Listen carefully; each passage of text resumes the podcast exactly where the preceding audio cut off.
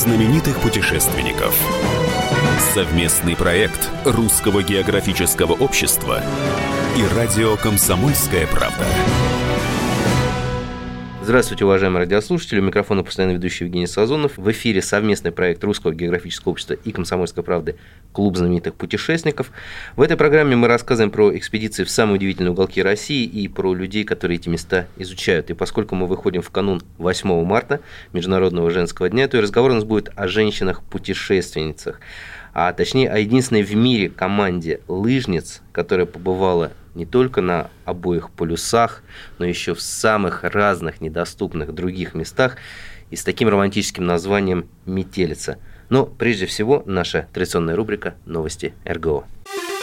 Клуб знаменитых путешественников – Фотографии участников конкурса Русского географического общества «Самая красивая страна» появились в приложении Сбербанк Онлайн. Новая серия цифровых открыток – это шесть анимированных и озвученных фотографий. Она размещена в разделе «Диалоги». Теперь пользователи приложения смогут делиться этими открытками друг с другом. На них изображены белый медведь земли Франца Иосифа, лебеди Крыма и сова из Московского ботанического сада. Среди пейзажей горы Приморского края и Дагестана, а также северное сияние Нового Уренгоя.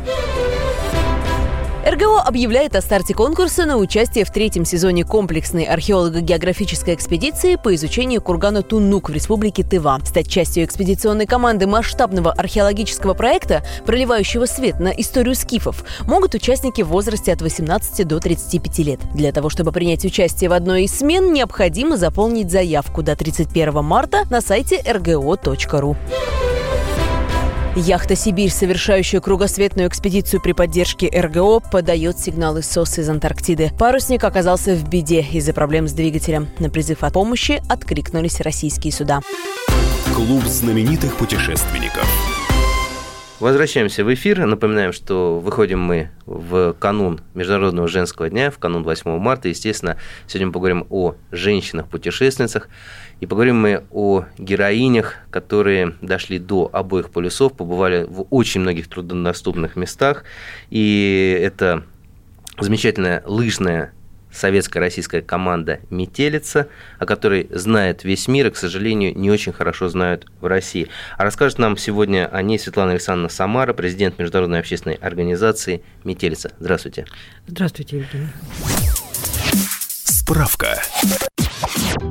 Метелица – единственная в мире научно-исследовательская полярная команда лыжниц. За ее плечами многолетний опыт сложнейших экспедиций по островам арктических архипелагов, земля Франца и Северная земля, по дрейфующим льдам Северного Ледовитого океана к Северному полюсу и по антарктическому материку к Южному полюсу. Впервые весь мир узнал о команде Метелица, когда за месяц девушки прошли от Москвы до Финляндии 2600 километров. Экспедиция рассматривалась не только как спортивный пробег, но и как акт народа международной дипломатии. Светлана, и начнем мы с того, собственно, как появилась эта уникальная команда, команда женщин, лыжниц и настоящих героинь. Ну, команда появилась, э, как команда заявила себя в 1966 году, в 1966 году. Э, то есть в этом году команде 54 года. Э, формировалась она за несколько лет до этого из девушек-лыжниц, которые к тому времени достигли достаточно больших результатов, но а, они все были чемпионками РСФСР, чемпионками СССР, но в силу того, что дата рождения а, выпала на 1937 год, довоенный год, а, к сожалению, война голодное детство. А как они сами вспоминают, Валентина Михайловна Кузнецова и Антонина Егорова, штурман команды, они шутили, что мы всегда с Тоней соревновались, лет с 12 соревновались. Я бегала за «Динамо», она за трудовые резервы. Когда я спросила, а Валентина Михайловна, а кто побеждал? Она сказала, побеждал тот, кто вчера смог поужинать. И вот эти девочки, сильные, полные еще каких-то планов, пришли к тому моменту, что им на пятки наступало поколение более сытое, выросшее в более э, лучших условиях. А, и идей было много, и уходить из спорта и расставаться со спортом не хотелось.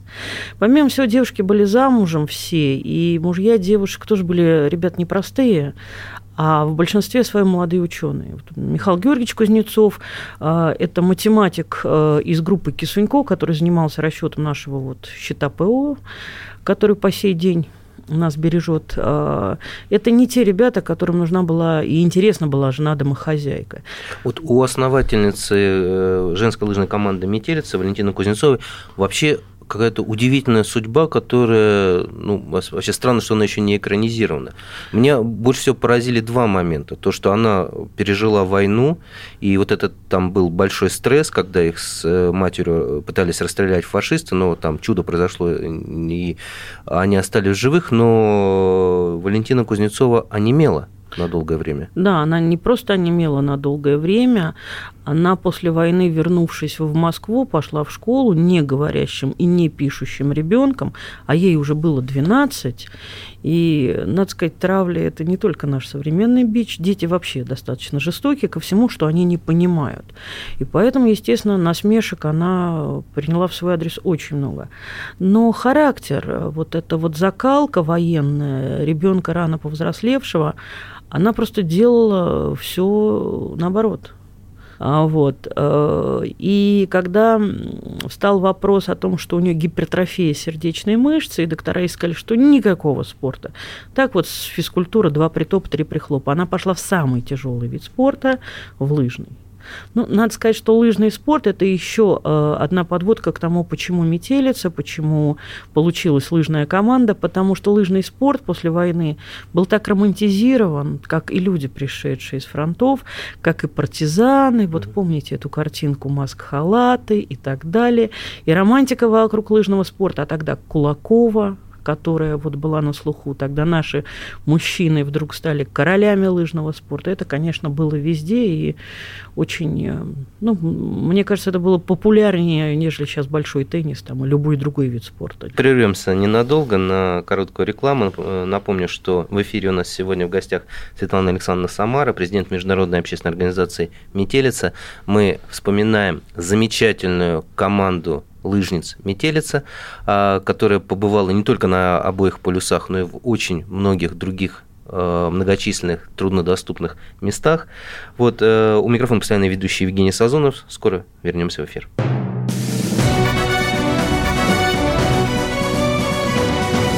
Клуб знаменитых путешественников. Совместный проект Русского географического общества и радио «Комсомольская правда».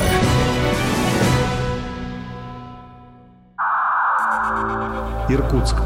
91,5. Воронеж. 97,7. Краснодар. 91,0. Тюмень. 99,6. Анапа. 89,5. Владимир. 104,3. Барнаул.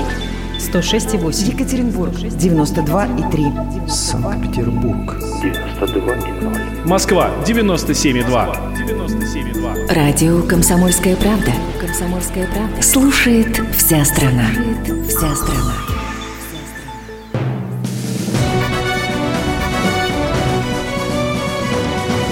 Клуб знаменитых путешественников. Совместный проект Русского географического общества и радио «Комсомольская правда». И снова здравствуйте, уважаемые радиослушатели. В эфире Клуб знаменитых путешественников. Э, в гостях у нас сегодня Светлана Александровна Самара, президент Международной общественной организации «Метелица». Мы говорим о настоящих героинях, лыжницах, спортсменках наших, российских, советских, которых почему-то во всем мире знают, а у нас, к сожалению, их подвиг немножко забыли. Вот, собственно, мы исправляем эту ситуацию. Светлана Александровна, вот возвращаясь к Валентине Кузнецовой, основательнице «Метелицы», а, э, значит, вся страна узнала, когда девчата в 60-х годах дошли от Москвы а, вот этот пробег снежный до э, Ленинграда. Вот. Но затем о них узнал весь мир. И это был знаменитый пробег от Москвы до Финляндии. Да, Москва, Ленинград, Хельсинки, Турку, Темпе, Тор, Темпер и Торнио. 2600 километров. А зачем девчата туда пошли? Вообще, как удалось пробить эту? Это же железный занавес, э, страх. Мало того, что железный занавес, когда Валентина Михайловна дома озвучила, что вот мы хотим в Финляндию, ее папа, воевавший, он сказал, ты сам с ума сошла, ты никуда не пойдешь, только через мой труп. Я был на финской. Финны убивали женщин и детей, они резали их как кур. Они звери. Вот у него осталось такое видение, такое впечатление, он не мог допустить, чтобы его умница, красавица, спортсменка, комсомолка, дочка пошла в Финляндию вообще. А, но она ему сказала, пап, вот для того, чтобы больше никто никого не резал, для того, чтобы это не повторялось, мы и пойдем. Вообще, мне даже трудно представить, ведь, э, опять же говорю, железный занавес не так давно прошла, ну, окончилась война, да, там, ну, прошло, конечно, время, но память жива. И тут, э, значит, страны там, ощетинившись, смотрят друг на и тут через границу переходит команда смелых, красивых, упорных, замечательных девчат. И как их принимает за граница? А вы знаете, Финляндия на удивление их принимала открыто, радушно, потрясающе. Выходили простые люди, которые очень э, активно приветствовали. Иногда вот бабушки просто с рук снимали варежки, давали девочкам.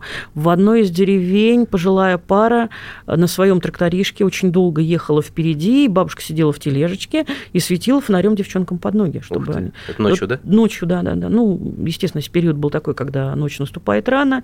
Их принимали везде очень хорошо, и э, в Темпере, в Турку они встречались с мэрами городов на таком таком уровне их принимали, потому что, ну, во-первых, молодые, во-вторых, красивые, в-третьих, на лыжах, в-четвертых, все видели, насколько хорошо это. Они показывали очень хорошее время, и там были этапы, где они по 113 километров в день проходили. Вот. Ну и в конце концов резонанс был такой, что Тогда в Финляндии шел конкурс красоты Мисс Мира, mm-hmm. и газеты выходили с э, такими заголовками, что Мисс Мира это хорошо, но вот они, Мисс Мира, бегут по лыжне, вот там красавицы, вот не хуже Мисс Мира. И в итоге Урха Калева Кеканин, президент Финляндии, освободил свой график для того, чтобы встретиться с метелицей. То есть настолько все Да, настолько. У нас очень долго э, жила в офисе Монстера, подаренная кусочек Монстеры, такого растения чудесного. Mm-hmm. У него в кабинете она была огромная, который нам подарили подарили, она росла, росла, ну вот потом она благополучно через 40 лет сказала, все, хватит. Да, надо новый лыжный пробег. Надо что-то новое. А, ну вот, в принципе, я представляю, вот, девчата бы, другие остановились на, на, на этом, да, потому что все, на всю Россию, на весь СССР они прославились, потом они прославились на весь мир. А, ну, не такова была Валентина Кузнецова, чтобы остановиться. И дальше пошли другие лыжные пробеги, удивительные, то есть еще сильнее. То есть девчата пошли Куда потом? На Северный полюс? В Арктику. В Арктику изначально мечта была в Антарктиду. Ага. А, почему? Потому что, ну, вы представляете, что за три таких серьезных пробега, за эти тренировочные годы опыт накопился мощнейший. А, стали подтягиваться врачи и психологи очень серьезные. И захотелось это сделать чем-то более важным, более ценным, нежели просто пробеги дипломатия, ну вот здорово, но вот, наверное, предел международной дипломатии на лыжах, вот этот пробег в Финляндии. То есть пошли уже не в сторону спорта, а в сторону науки. В сторону науки, потому что набегали очень хорошие результаты, набегали очень хороший опыт, набили очень такие показательные шишки, из которых сделали вывод, поскольку люди были не глупые, э, думающие, и захотелось это все продолжить. Но Антарктида для женщин была закрыта. Поэтому Метельца поняла, что чтобы попасть в Антарктиду, потому что хотелось чистой науки, чистого эксперимента, нужно заработать авторитет. К тому времени к команде присоединилась потрясающая женщина Ирина Баяна Соловьева. Это полковник военно-космических сил. Это дублер Савицкой, да? Терешковой. А, Терешковой. Дублер Терешковой. Я не знаю, об этом нигде не говорят, но психологически Терешковой было очень сложно готовиться. И очень сложно работать с мужчинами было. И там определенные проблемы были. И 10, если вы обратите внимание, то между Терешковой и Советской 10 лет. Угу. А после да, Советской сейчас э, ну, чуть-чуть больше 10 лет. А после Советской женщины стали летать Наверное, мне кажется, сейчас женщины-космонавты, как женщины-водители трамвая, обычное дело. Uh-huh. Ну, вот женщины-космонавт, особенно вот американки любят. У нас как-то меньше готовятся. Тоже непонятно, почему. Нет, наверное, какой-то причины, просто так складывается. Вот. И тем не менее, Ирина Баян очень хотела реализовать э, женский космос. Она была на это нацелена, она была полна сил. И вместе с Метельцей в течение 10 лет они в нескольких экспедициях отработали программу психологической подготовки женщин для работы в экстремальных условиях. Причем это было настолько замечательно, что они не только работы, но и они э, умели войти в эти условия. И что самое главное, выйти потом из них. Ведь у каждой из метелец дома оставался муж, дети, работа. Надо заметить, что все это делалось в отпуска. Да, в свободное И от защ- работы От работы время. Нам надо было еще вернуться на работу. И там никто особо не ждал э, и не был готов сказать, что «а, вы герои». Ну, вернулись, верно, отдохнули, молодцы. Я не оставляю надежды, что когда-нибудь будет снят фильм о женской команде лыжниц Метелица. А кто бы мог сыграть Валентину Кузнецову из современных э, актрис? Вы знаете, есть такая актриса чудесная, с которой мы дружим, Маша Сурова, Мария Сурова. Э, И, ну, наверное, она вот ближе всех. И она очень похожа э, манерой вот речи, такой вот мягкостью, и, и внешне тоже. Ну, внешне это, наверное, 25-й фактор в кино, но тем не менее, вот Маша Сурова, она прям очень хорошо бы вписалась. Будем, будем молиться и надеяться, что так и будет, и именно этот человек сыграет Валентину Кузнецову. И еще множество красивейших наших актрис сыграют остальных девчат, которые входили в разные э, команды метелицы в разные годы. К сожалению, наш эфир подошел к концу. У микрофона был постоянно ведущий Евгений Сазонов. В гостях у меня сегодня была Светлана Самара, президент Международной общественной организации «Метелица». Мы говорили о подвигах не будем преувеличивать, действительно, о подвигах, которые лыжная команда «Женская метелица» совершила а, в 90-х годах, в 70-х, 80-х. Вот, и о том подвиге, который э, последователи метелицы делают сейчас, то есть восстанавливают ребят, дают им новую жизнь и помогают вернуться инвалидам э, в реальность. Встретимся через неделю, изучайте географию, царицу наук, бегайте на лыжах, когда погода позволит, и помогайте друг другу, берегите себя. Всего доброго.